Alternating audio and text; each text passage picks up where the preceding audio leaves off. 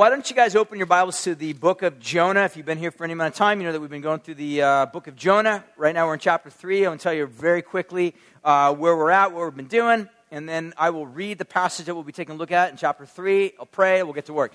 In short, the book of Jonah is the story of a prophet that has gone rogue. Instead of obeying God, loving God, serving God, and having his heart in line or in alignment with God and on mission in the same way that God uh, intended him to be, uh, Jonah ran. And we realize one of the reasons why Jonah ran from God is because the mission, the level of the mission that God had called him to, was to basically go be a prophet to the enemies of the people of Israel. And we saw that really over the past several weeks that there's a lot at stake for Jonah to take this, uh, this mission. Um, for one, it would mean that Jonah would have to be confronted with the reality that if Jonah's mission is successful, then that would mean that the Ninevites would repent, and that means that God would forgive them. I'm not making that up because Jonah actually says that exact same thing in chapter 4, where he says, I wasn't afraid of failure, I was afraid of success. That was Jonah's big deal. He was afraid that if he went to his enemies, they would repent, God would, wipe, God would forgive them, God would wipe their slate clean, God would welcome them into the family. In other words, God would bring room additions to the household of Israel, and Jonah did not like that. The other thing is kind of speculation, but uh, Jonah also had a lot to lose because if Jonah was, quote unquote, successful on his mission, that means that the enemies of the people of Israel would be brought into sort of relationship with God's people. And that would mean that Jonah basically serviced the enemies. That doesn't go over too well. In other words, it'd be almost be like being a Benedict Arnold. It would be like being a traitor, coming back in your home country. In other words, all the reputation, all the success, all the good honor that Jonah would have had accumulated to his name would have been completely washed and lost because he was successful in his missionary endeavor in preaching the gospel and preaching the message to these enemies of God's people. So Jonah had a lot to lose. And Jonah determined that it wasn't worth it. It wasn't worth uh, preaching or living out, obeying what God had called him to do. It would have been it would be better for him to run and flee, and ultimately God got his way because chapter 1 tells us God created a storm. The storm brought Jonah into the place where ultimately then God, secondly, brought about a whale, the whale or the fish, great fish, brought Jonah back to the place where Jonah now was going to go on, be part of this missionary endeavor that God had called him to. Even though Jonah capitulated and determined to do what God called him to do, I don't think Jonah had done so with the most eager heart. In other words, I think Jonah was probably just doing the bare minimum. It seems to be the case that Jonah was basically kind of like, all right, whatever. I'll go, I'll do it, I'll tap out because there's no other alternative. The only other alternative are storms, tempests, or, you know, uh, the gastrointestinal region of fish. I'd rather not do that. I'll just do what God told me to, told me to do. But was Jonah excited about it? Was Jonah eager now to see his enemies become his brothers? No. Not at all. Jonah just did what he did because he didn't want to be judged. He did what he did because he didn't want to bring about upon himself any further uh, inconveniences of God's judgment. So, Jonah, this sort of rogue prophet, ends up doing what God tells him to do, even though uh, with no eagerness. So we see that Jonah chapter 3 comes to the city of Nineveh. He preaches in the Hebrew, which basically amounts to a five uh, word sermon, very, very short sermon. Um, maybe in our English Bibles, it might come out to around between seven to eight words. But at the end of the day, it basically, for the most part, was 40 days, God's going to kill you. That was like the end of the sermon, all right? Close my Bible, I'm going home. No altar call. There was like no, you know, song afterwards. No like time to communion. No confession. It was just like, later, I'm out of here. I did what you wanted me to do, God. So Jonah left. And he waited to determine to watch uh, Nineveh basically self destruct and God's judgment come upon it. Instead, what ends up happening is they heard that word, and it was just the right hammer blow that hit just in that right occasion, right location that caused a fracture through the entire rock. The whole thing broke open, and the entire city of 120,000 or so repented and turned to God. In a lot of ways, the story of Jonah basically is one of the greatest case studies of repentance in the entire Bible. Uh, it's, it's unprecedented, really, in biblical literature. And so, what I want to do this morning is because it is a story, in a lot of ways, also a case study, uh, really uh, about the subject or the theme of repentance. I want to really try to wrap our minds as best as we can, and hopefully our hearts, around what repentance is and begin to understand it, to try to unpack it, to really understand what it looks like from a biblical perspective. Because in a lot of ways, uh, we might talk about, you know, eternal life and talk about God's love, but a lot of times I don't know if we talk a lot about repentance, the word repentance. It's definitely a word that in our culture, um, we don't think too much about it. In fact, if we have to think about repentance, we typically think of repentance as basically being uh, given over to weak people. Weak people who don't have any more strength uh, because they're so weak, uh, they just simply uh, tap out and they repent. But in reality, uh, repentance is far more than that, and I hope to try to unpack that and understand this, kind of wrap our minds around this, so that we can understand really what has happened here in Nineveh. So I want to pick it up at verse 5, and then we'll read down to the end of the chapter, which is on verse 10. So let's read. Verse 5, it says this after Jonah preached his message. In verse 5, it says, And the people of Nineveh, they believed God, and they called for a fast. They put on sackcloth from the greatest of them to the least of them. The word reached the king of Nineveh, and he arose from his throne. He removed his robe, covered himself with sackcloth, and he sat down in ashes. And then he issued a proclamation, and he published throughout all of Nineveh by the decree of the king and his nobles let neither man nor beast nor flock taste anything.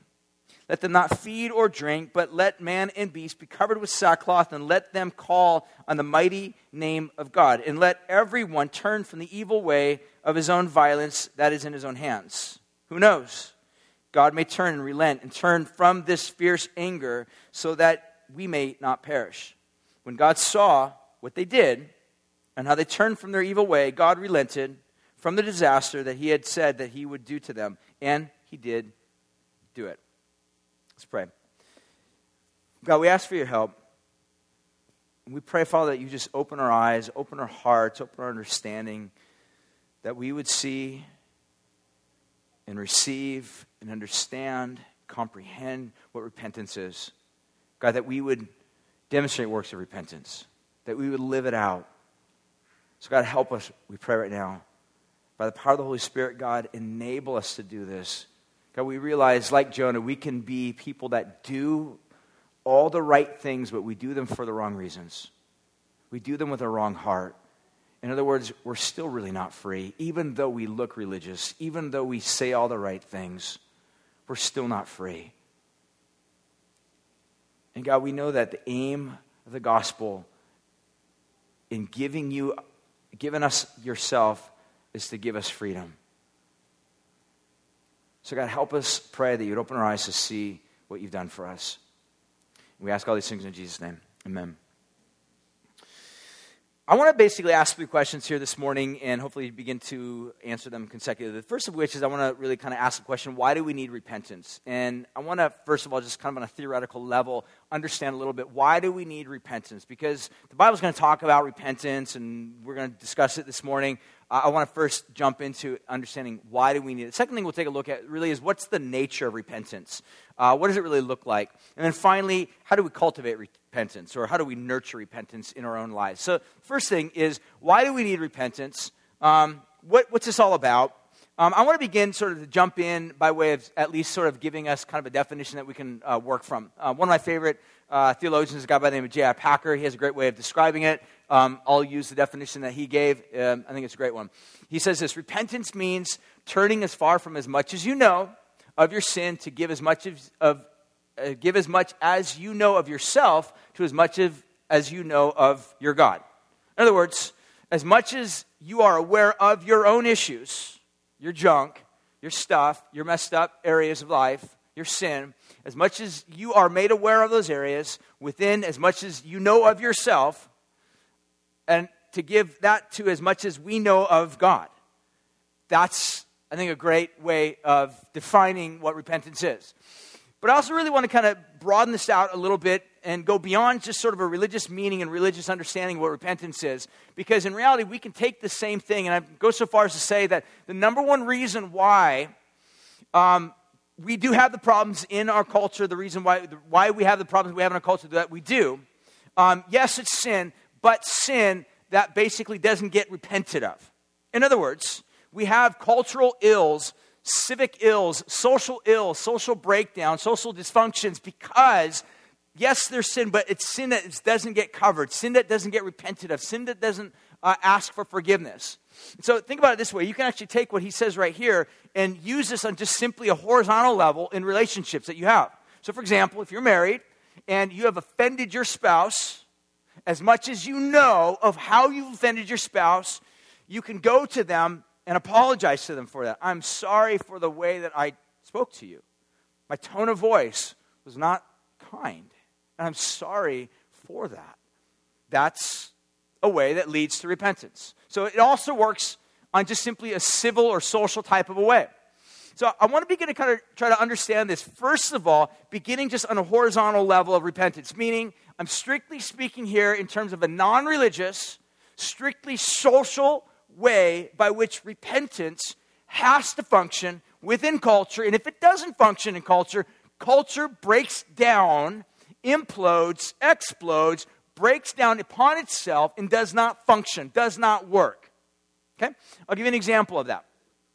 Probably one of the chief examples on a national level is that basically, I'll, I'll read, I was doing some research on this, and I came across a headline back, basically back in 1989 from uh, within the LA Times. And some of us may or may not be super familiar with what apartheid is. Uh, in short, uh, it was South Africa. Lots of people were basically, the, the whites were basically segregating, separating, uh, creating sort of a system in which others were set apart. That's where you get the word apartheid, apart, tied from other people. So blacks were being separated from whites, and it was just horrific. But what they began to discover is that there was all sorts of evils that were being done while this was happening. So what you had within this article is that sort of the confession that some of the police force were actually killing. They were actually taking people that were just coming up missing. So, in other words, you had missing persons reports going on all the time.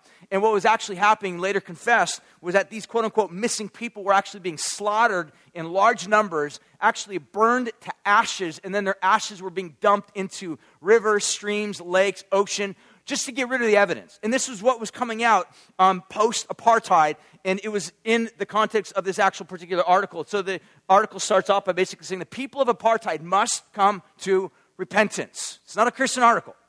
This is the LA Times, all right? Uh, this is not a Christian circumstance. This is just simply a purely social perspective that apart from repentance, uh, South Africa cannot, will not be able to be somehow functioning, functionable. And so, as the article basically finishes, it goes down to basically after all this horrible stuff has been kind of confessed, it finishes the last uh, paragraph of the entire uh, uh, article says this As leaders of the apartheid state, de Klerk uh, must face up to the truth about these death squads. He and his people still must learn the spiritually cleansing effects of remorse, confession, and repentance. They, have, they haven't yet come close. Again, it's not a Christian article. It's basically just simply saying repentance. Unless repentance happens, unless someone comes clean and acknowledges and recognizes the, the ills, the evils, the wickedness that has been done to other people, uh, case is still open. I mean, that doesn't mean that people can't forgive on the other end. There's two parts to this reconciliation there's forgiveness and there's repentance.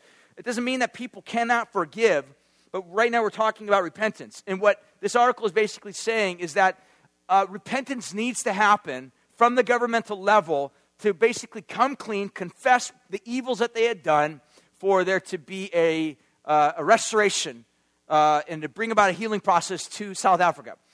I'll take this on a personal level. That was on a national level. I'll personalize this. How many of you have had something happen that was of great traumatic circumstances in your life something that was done against you, some form of offense that was done against you, perhaps maybe by a father, a, a boyfriend, a girlfriend, a loved one, someone you knew, a boss, a pastor, someone in your life, someone that you were close with, and they did something so painful, so hurtful, so debilitating, so destructive. That the one thing that you'd want more than anything that you were never given was just for them to say, sorry. I was talking to a guy a few weeks ago. He was molested as a child. And it devastated his life. And he was just recently reconfronted with the reality of it. And, and I was kind of counseling with him, talking with him through this, and just trying to understand a little bit about it. The reality is, is he's completely forgiven his, his, his the, the offender and those that have been involved in this. Completely forgive them. He's free. In other words, Jesus has set him free. It doesn't mean that he's always free. It doesn't mean that he has moments where he kind of lapses back and has to remind himself of the gospel again and move himself out of that again. But he, for the most part, is totally free. Jesus set him free. But I was asking, like, what is the most painful part because a circumstance happened recent that kind of brought everything back to the surface again? I says, what's the most painful part about this entire thing? He says, the most painful part is my people that I would expect to acknowledge and affirm what I'd gone through deny it. This is what what would make you feel better? Like what if they would just acknowledge that they did something wrong? That's repentance. We need repentance. Let me, let me put it this way repentance, if I can put it in these words, repentance on a purely social level as well as a religious level, we'll talk about in a second. Repentance really is the door that we pass through, uh, which to restore broken relationships. That's both true uh, socially, and that's both true religiously, spiritually, if you want to look at in terms of God, horizontally, horizontally as well as vertically. Because you know this, deep down in your heart. Any of you that have ever been hurt or wounded or offended, if you just had that person sit down with you, look you in the eyes, with nothing between you, not Skype, not text, look you in the eyes and say, I'm sorry. Sorry I hurt you. Would that not bring some level of healing? Repentance, we need it socially to live. That's how we function. But that same idea of repentance also gets applied via the gospel in terms of a vertical level with God. Because what the Bible is going to say is that we have been defenders before God. We have basically sinned against God. And really, sin, if I were to break it down to kind of put it this way, sin really at the heart of it, the center of it, is that we make ourselves out to be infinite and ultimate. In other words, someone once described it this way uh, guy by the name of Cornelius Plantinga basically described that sin is the ah, what's the word I'm looking for? Oh my gosh. What's it's the vandalism of shalom. There we go. Vandalism, that was the word I'm looking for. It's the vandalism of shalom. It's coming to shalom, missing a piece, and then spray painting on it, vandalizing it, destroying it, bringing about its own destruction. Another way to describe sin is it's basically trying to emancipate ourselves from the image of God, to remove God over us. In other words, we want to be the captain of our own ship. We want to be the ones that rule and lead and govern and take care of and manage our own lives. And whenever somebody else begins to come in upon us or into our zone, we feel immediately threatened, so we shove them out, push them out. And what happens with sin is that we begin to realize we don't have the capacity to govern our lives. See, here's the funny thing is, as youth, when we're young, it's easier to think, when, especially when we're younger, how much power and control we have to exert over our world and be in control of our lives. But what happens is we get a little bit older, maybe get married, and begin to realize you cannot control the emotions of your spouse. If your spouse falls in love with somebody else, what do you do? How do you get their affections back to be focused on you? You get diagnosed with some sort of incurable disease. You begin to realize you just don't have control of your life the way that you thought you did. And the reality is, is that we have, Bible describes us, has, have sought to emancipate ourselves from God's image. We have sought to vandalize, break down, destroy, remove God's peace from our lives and bring into our own peace. That is another way of basically saying life is really about me. It's the ultimate self centeredness of our lives. And that's really why the world is in such a diabolical state that it's in. Because you got 7 billion people who think they're God. And every once in a while, just every once in a while, we kind of get into each other's zones a little bit and we offend each other. And Some people go to extremes of murder. Some people go to extremes of just simply blogging nasty things about each other. Some people go to extremes of just simply unfriending somebody that they don't like on Facebook. Sometimes we go to extremes of just giving people dirty glances or dirty looks. The point of the matter is, is that when our domain is encroached upon or threatened, we freak out. And the reason why sin is so bad is we basically try to emancipate ourselves from God. And so, therefore, we need to be brought back into right relationship with God. And this is why Jesus, now on a horizontal level, says we need to repent. This is, you know, that Jesus' very first words in the very first sermon he ever preached was repent, for the kingdom of God is at hand. You know that last sermon that basically Jesus preached to his disciples before he went up into heaven was that he told his disciples go into all the world and to preach kingdom of God, teaching people to repent and be baptized. Basically, what Jesus was saying is that what we need to do is we need to turn away from the false notions, false ideas, false opinions, false theologies that we have developed over self preservation. Meaning, because the reason why we have bad, faulty views of God is because sin has shaped, it's marred, it's broken, it's vandalized our ability to perceive Him rightly. And so, what Jesus says, repent from that. Change your mind, change the course, change the direction of your life. And then begin to follow the kingdom of God. That's a good kingdom. It's liberating, it's a freeing kingdom. It gives life, not gives oppression. So, that to some degree is why we need repentance. Repentance is the door that we pass through to which restores all other relationships. That's both horizontal, social, personal, as well as vertical with regard to God. I want to jump now into the second question, which is what is the nature of repentance? So I want to begin to take a look at this kind of from the angle of the text, and I want to jump in to try to understand a little bit the nature of the repentance of the Ninevites. Because again, like I said, this is the case study. This is what we're looking at. This is the text that we're trying to draw from. So I want to understand a little bit about the nature of repentance of the Ninevites that we had just read.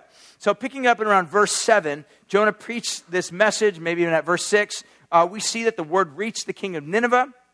He arose from his throne. He removed his robe. He covered himself with sackcloth and with ashes. Now, in a lot of ways, this is absolutely unprecedented because kings did not just simply give up their thrones easily, right?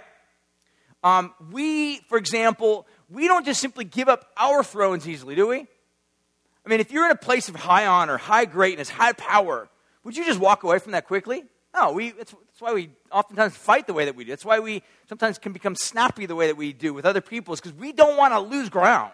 We hold on to our ground, hold on to our thrones, hold on to our crowns as much as we can. But what we see here in the king, the king basically takes off of his crown, his crown that he had on, lays it down, takes off his robe. Now, uh, a kingly robe, a majestic robe, basically was the king's identity. It was the clothing that identified him. You guys know this. Oftentimes, when we buy clothing, we're not just simply buying stuff to cover up our nakedness, we're buying stuff to create an identity. You guys know that. It's why you buy clothes that you buy. It's why you buy the clothes where you buy them. It's why you don't have any problem spending a lot of money sometimes or a little amount of money because we are really actually trying to buy an identity.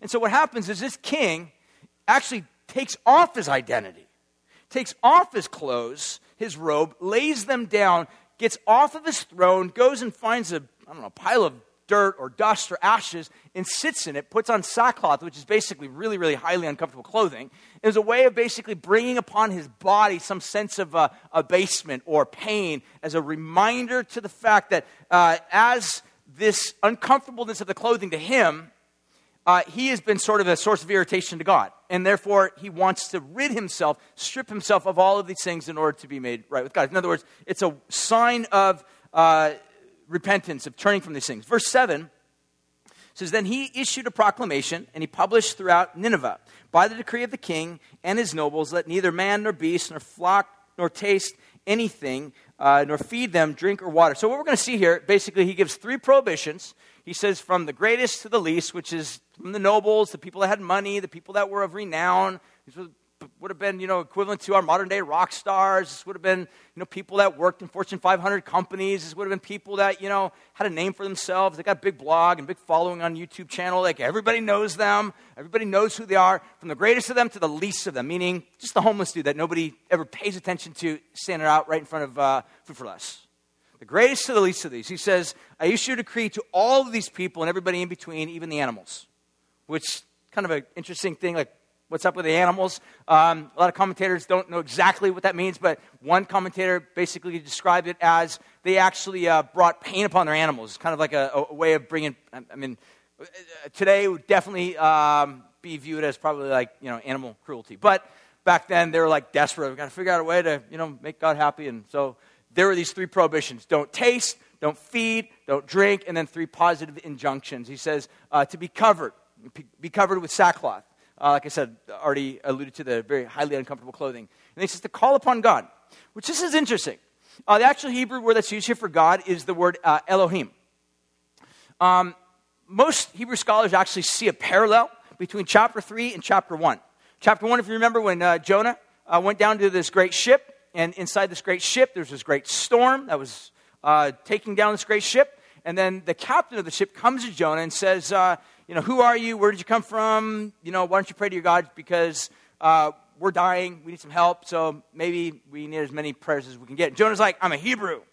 And I worship God. But the word that he uses there for God is the name Jehovah or Yahweh. And what basically Jonah was saying there in chapter 1 is like, I want to tell you the name of my God. This was the covenantal name of God. Jehovah is our God. Jehovah is our Savior, our salvation. That's his name, his covenantal name. Now, why does Jonah not describe or say the name to this Ninevite king? My guess, again, this is purely conjecture, so don't let this be sort of the final end all word on this, but my thought, my guess, in fact, another commentator basically states it this way, Hebrew commentator described it like this way Jonah was so disliking of the Ninevites, he did not want them to even know the covenantal name of God. So he's just like, God, like that powerful being in the sky. He's going to come down upon you in 40 days and crush you. But that's all they needed. They didn't need to know the full covenantal name of God. They just needed to know that this God meant business. And what little revelation they had of God, they prayed to Him. This to me tells me something a little bit that God is eager for us to know Him. He brings revelation to us. But what little revelation we have, as we respond to that, as we turn to that, as we allow that to change us, to turn us into people that repent and turn from our ways to this God, God receives. And that's what we see with this. So they call upon God Elohim, not the covenantal name Jehovah, but Elohim. And then he says, turn from injustice. Now, um, the idea that's basically being conveyed here is that justice, which would be the opposite of injustice, is that injustice we oftentimes identify as people that take advantage of other people. And in reality, in ancient cultures, just like in modern cultures, uh, you have people that are the high rollers. They're the ones that have power, they're the power brokers. Um, but there's also everybody in between. We call them the middle class and the lower class. And all have this sort of self preservation. Remember, I said the root problem being is that we all think that we are our own gods who are entitled to our own uh, thrones, our own power, uh, powerful kingdoms. And so we oftentimes will stop at nothing to get what we want. It's one of the reasons why we oftentimes do injustice, meaning we will take advantage of the weak. So, for example, if there was a widow, she had a lot of money, big inheritance. If you went to go help out that widow, not because you love the widow, not because you wanted to help her, but because you wanted to cut from her money, then that is exploitation. That is not justice, that's injustice. You're taking advantage of her.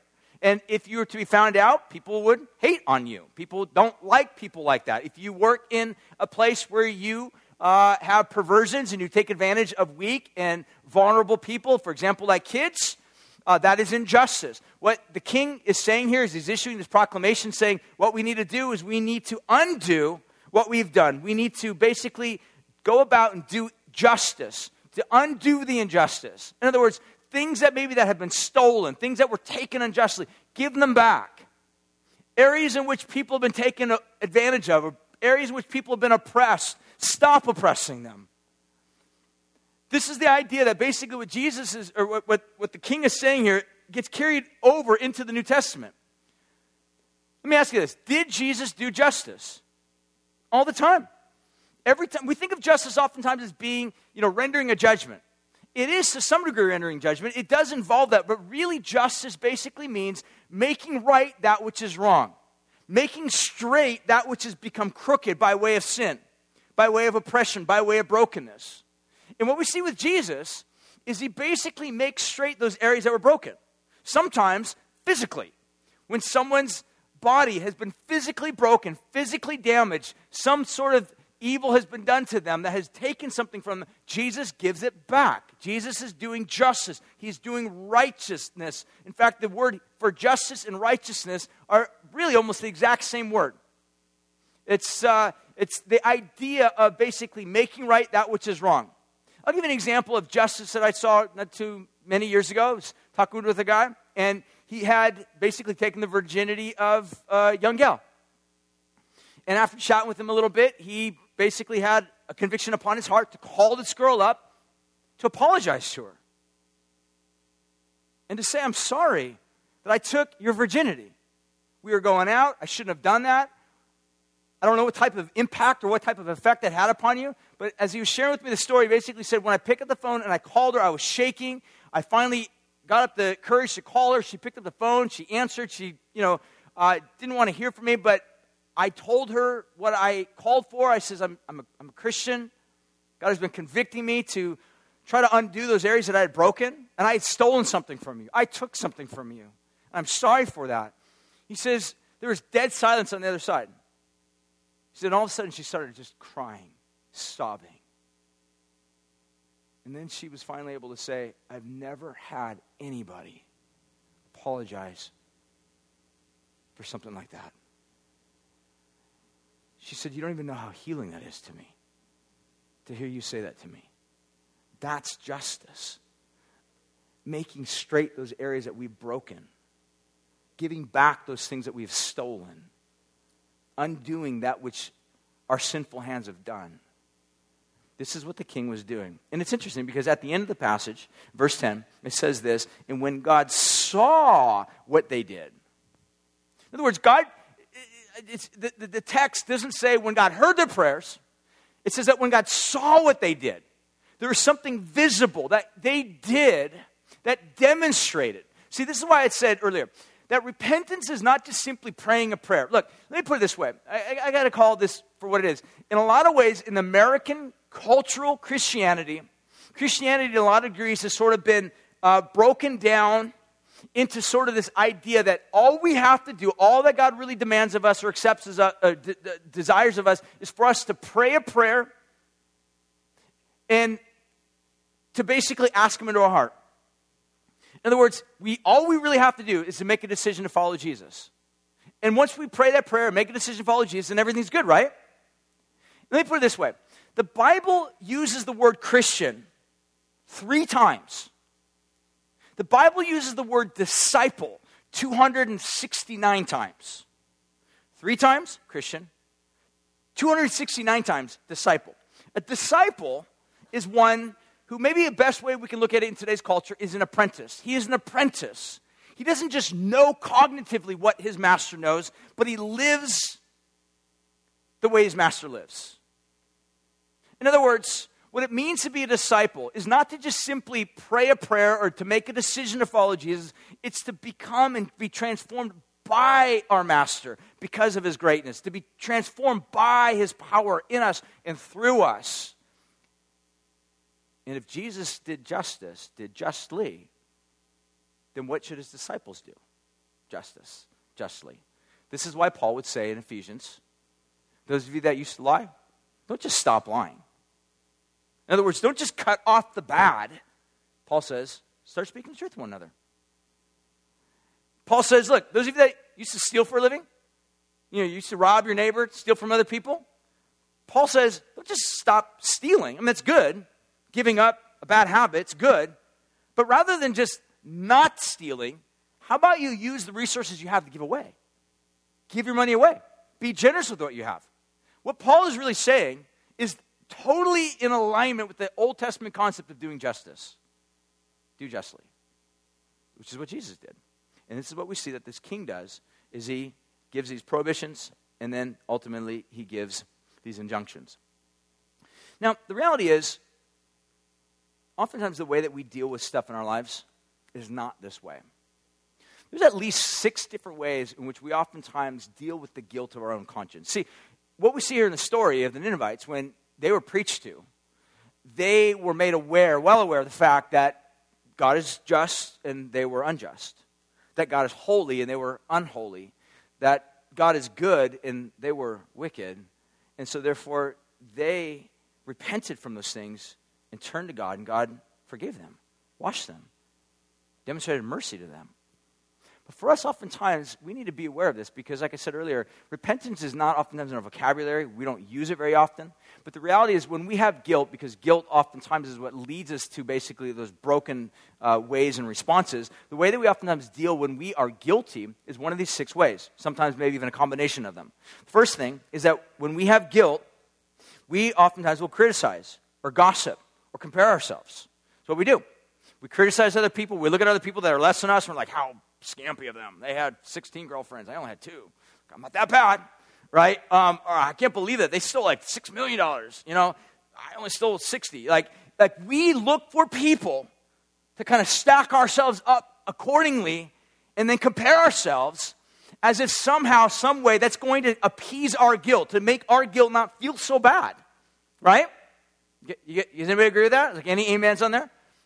No, it's dead silent. I get it. But the, here's my point is that we oftentimes look, in fact, some of us actually, this is like the rule of thumb we use for like friend selection. We're like, I will find friends that are like way worse than me because I feel so messed up. If I can find friends that are like really messed up, then I'll feel better about myself. Right? I, I just put it as a rule of thumb, that's probably not a good way to like select friends. But here's the point it's because oftentimes it's motivated by guilt. We know something's not right in our hearts, in our lives, on a horizontal level and a vertical level with God.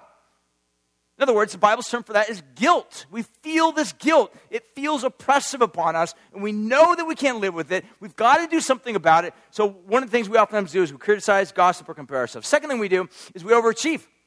Sometimes this is what drives our need to overwork, overextend, overgive. It feels like we have something to prove because we do. Inside, we know that something's not right. So we work really hard. We're like, I got to prove myself. I got to prove myself to somebody. I got to somehow cause people to know that I am of value.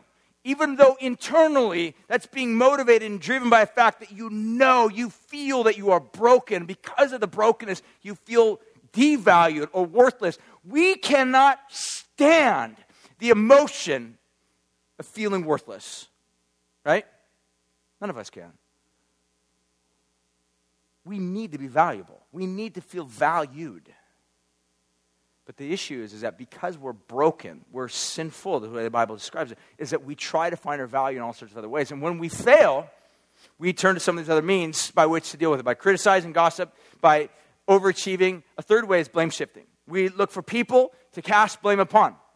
All right, this is like the famous one uh, of, of married people. All right, um, blame shift. Look for somebody else to shift it over towards, to blame, to cause uh, us to not feel so bad because the reason why we acted that way, the reason why we yelled, the reason why I raised my voice was simply because if you didn't look at me that way or didn't act towards me that way, I wouldn't have done that.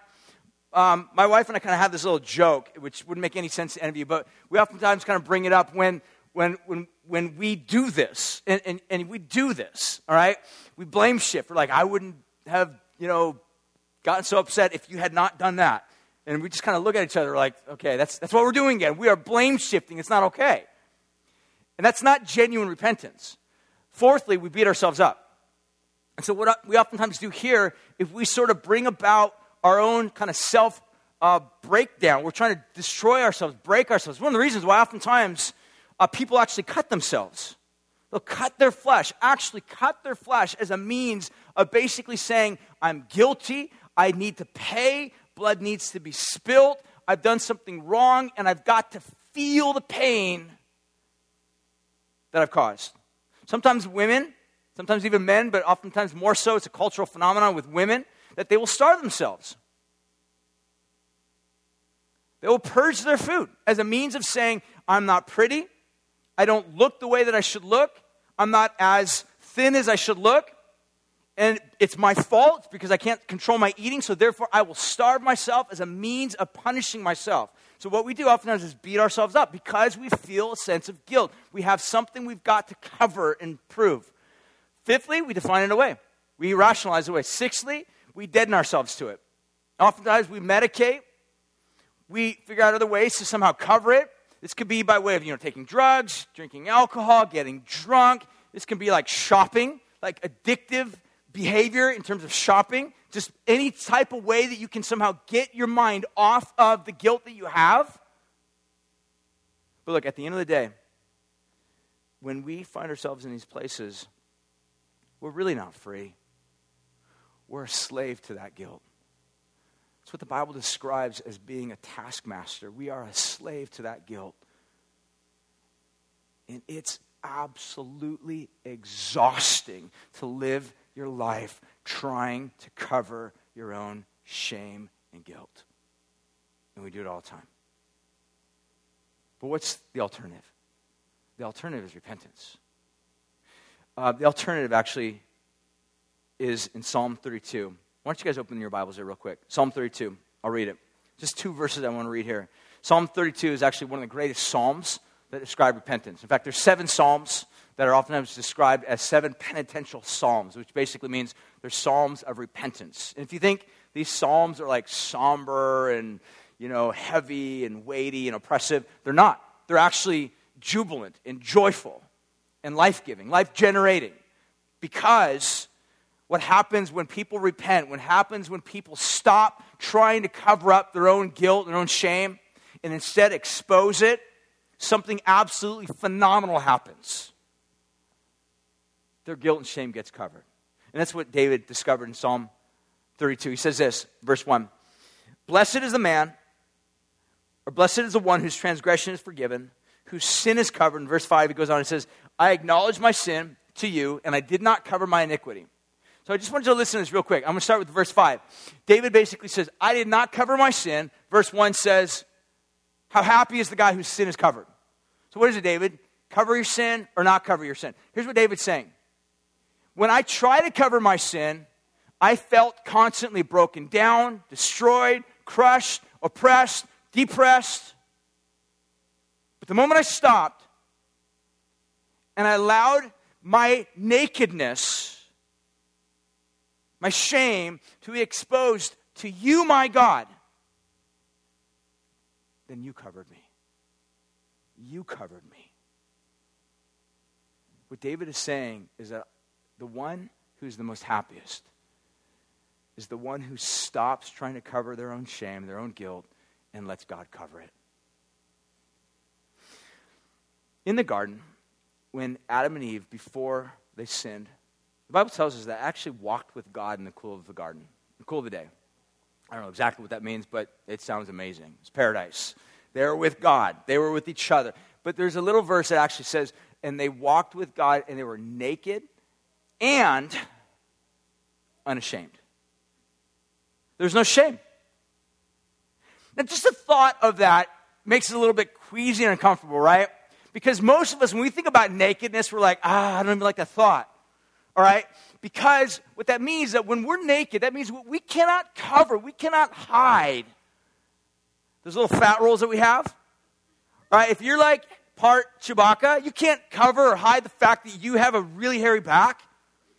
Right? That's why you wear the shirts that you wear, like padded shirt, like, it's just all it's just nothing but a front to cover up the fact that you're a hairy dude. Like you don't want people to know that. We have areas and parts of our bodies that we're like, ah, I don't like it, it's all disproportionate. Like, like we wear clothes to cover that. Because we don't want to be seen. We know we're well aware of our imperfections. And what God said of Adam and Eve is that before the fall, they were naked, both of them, and unashamed. After the sin, after the fall, says that Adam and Eve both ran, fled from God, and ran, fled from each other. And they decided to put on fig leaves to cover themselves before God, to cover themselves for each other. So something happened after the fall where they became poignantly aware of the fact that they were broken. Let me give an example. We talked about AMP earlier, art, music, poetry, right? If you think you're a good musician, right, and you're, you know, you think you're really good, and you're playing your songs, and you play next to somebody that's like really good. I mean, we're talking like professional quality. Will you become self aware and self conscious and actually maybe be like, yeah, I think I'll just put the guitar down because I kind of am not good? Right? You will. And the reason why, or let's say you start a brand new job, all right, and you're not really good on the computer, uh, for example, all right, I mean, most people are fairly decent on a computer, but let's just say you're, you're, you're not, and the whole office depends upon people that are really, really good on the computer. And if you're not good on the computer and everybody else around you is really, really good or really, really talented, really, really gifted, and you're not, then you become very self aware. You become aware of people standing around you, standing over you, watching you, because you don't want to have your imperfection or failure or weakness found out because you're not good. So you cover. You cover your computer screen. You cover up your art. You don't let anybody hear the music you make. You don't want to hear anybody see you. You're aware of the fact that you're not perfect. The Bible says that because of our sin, we try to cover our shame. And we live our whole lives fabricating, manufacturing, finding, discovering, uncovering fig leaves that we can somehow use to cover up our nakedness, our shame. And we live our lives, and as I said earlier, it's absolutely exhausting at some point you will be found out, you will be broken. And what we see in the case of the Ninevites, they turn from their wicked ways. They turn, they acknowledge the fact that God is good and they're not. They recognize the fact that God is holy, that they were not. And they acknowledge their sin before God. And then God says, I will cover you. Just like David says, I've done something horrifically wrong, and God, I entrust myself to you. So rather than me covering my sin like I've tried to do, I will unveil myself, uncover my nakedness, because you see it anyways. And I'll let you cover it. And that's why David could say, How absolutely, infinitely happy, joyful is the one whose sin is covered. So here's the final question How do we cultivate that?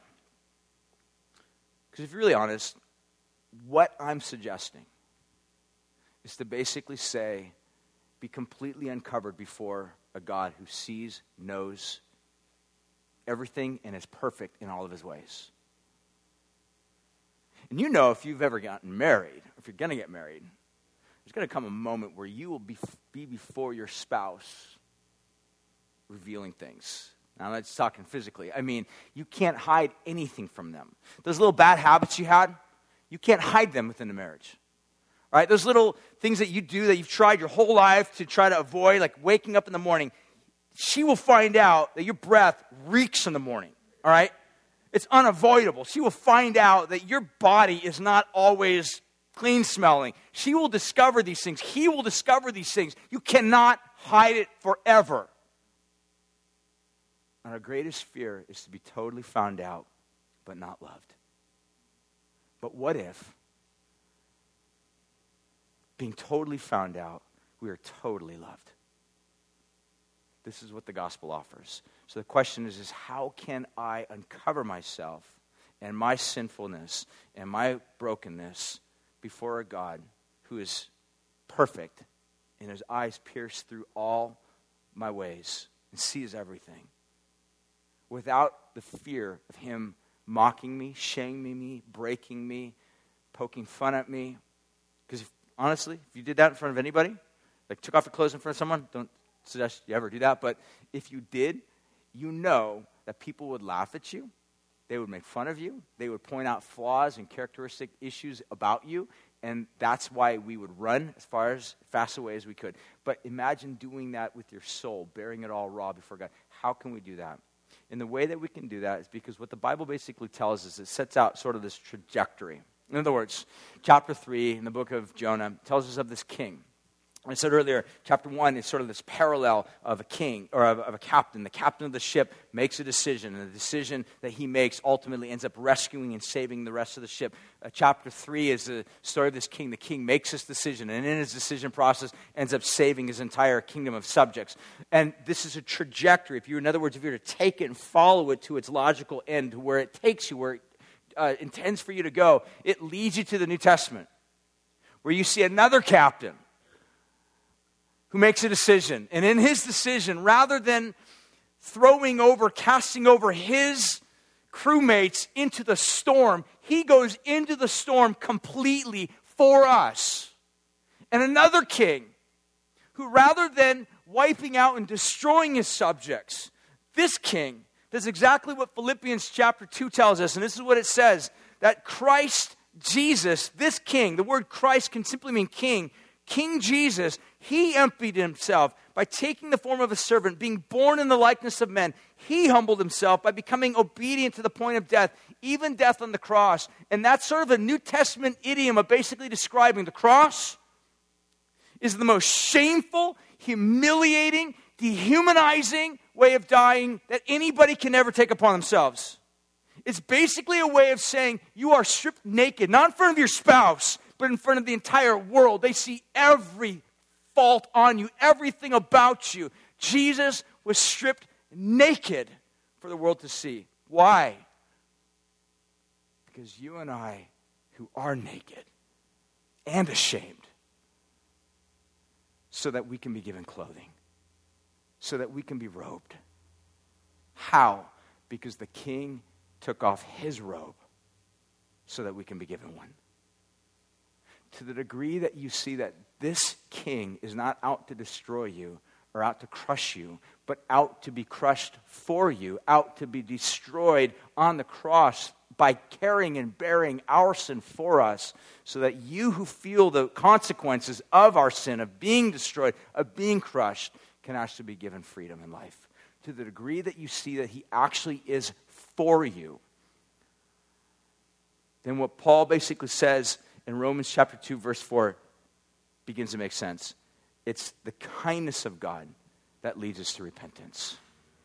To the degree that you see that this king laid everything bare for you first, this gives you the confidence that you can lay everything bare to him. And he won't crush you, he won't mock you, he won't shame you because he was mocked for you, he was shamed for you so that you can be given life. He's trustworthy. We're going to respond by partaking of communion, have it in the back, by singing. team will come on up, by worshiping. And I want to invite you to think about areas in your heart, in your life, that maybe God is calling you to turn from, to repent from. Areas where God is saying, look, this thing in your life, the reason why I'm telling you to let go of it is not because I have this powerful dominion over you. God has every right to say that. But God says, look, the reason why I'm asking you to let this go is because it's a malignant tumor that unless you let it go, it will kill you. It will kill you. It will take over your whole body, your whole life, to where there will be no distinction between tumor ends and your life ends and begins. That's what cancer does. It takes over your body to where there is no more you. It's just tumor. And God is saying, this is what sin is like. It will take you over to the point where it destroys you. I'm calling you, I'm bidding you, let go of it. Repent, turn from it, turn to me. Lay yourself bare for me. I laid myself bare for you. Trust me. That's what Jesus is saying.